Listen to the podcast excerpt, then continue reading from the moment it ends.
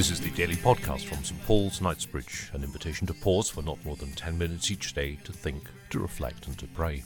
This week, as we embark on the holy season of Advent, Luigi Gioia explores soul budgeting.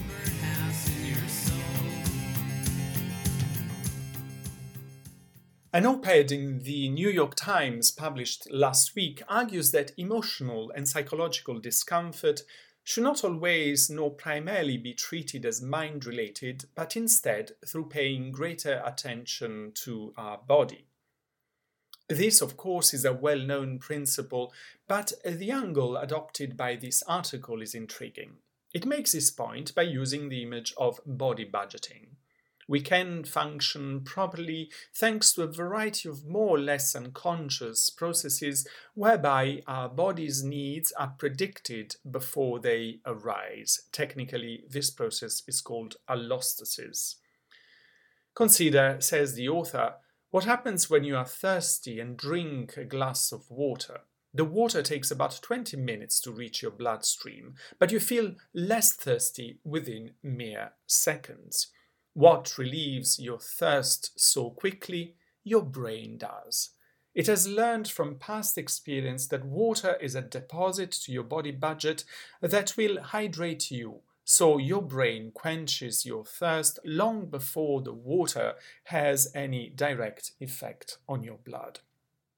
This means that our brain is constantly busy catering for our body, and conversely, that any hiccup in the body budgeting process has an impact on our moods and more generally on our self perception.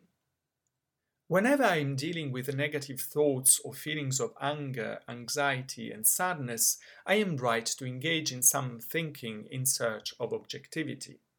These thoughts and feelings, however, are also part of the ways in which our brain calculates, anticipates, and budgets our metabolic needs.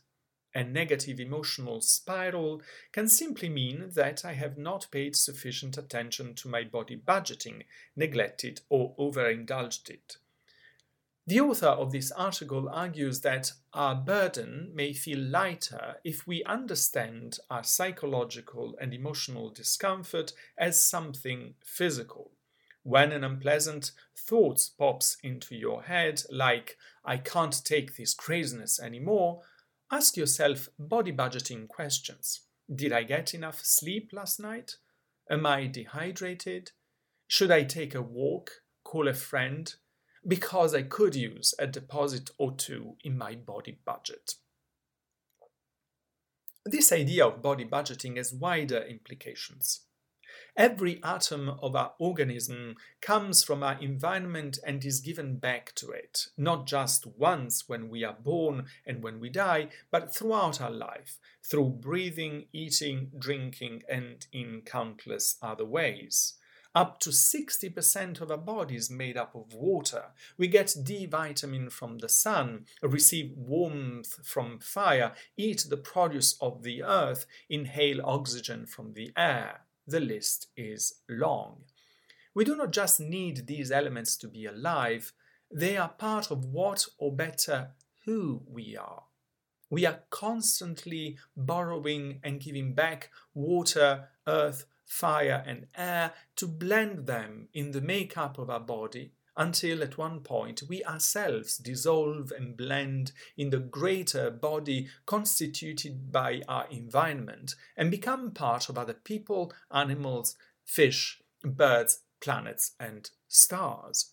The whole universe is one single body of which we are part, and as long as we are alive, the universe is part of our own body. If seen as nature, the universe is essential for our body budgeting, Scripture invites us to recognize that it is equally constitutive for our soul budgeting, so to speak, by teaching us how to see it as creation.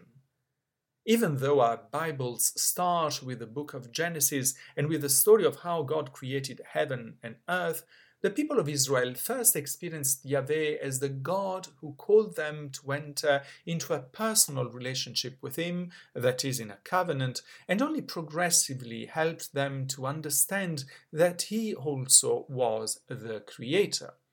First, they discovered him as Father and then as Maker, as the book of Isaiah aptly says, O Lord, you are our Father, we are the clay and you are the potter, we are the work of your hands.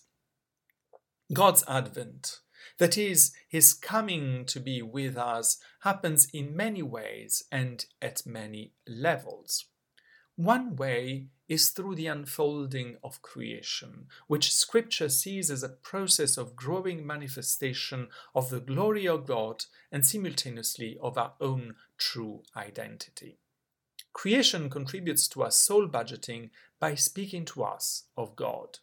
When I look at your heavens, the work of your fingers, the moon and the stars which you have set in place, what is the human being that you are mindful of them, and the children of human beings that you care for them, says Psalm 8.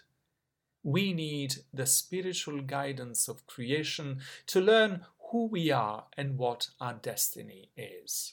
For the prophet Isaiah, the fire that kindles brushwood and causes water to boil makes God's name known. The quaking of mountains is the sign of God's presence. We share the destiny of fading leaves taken away by the wind.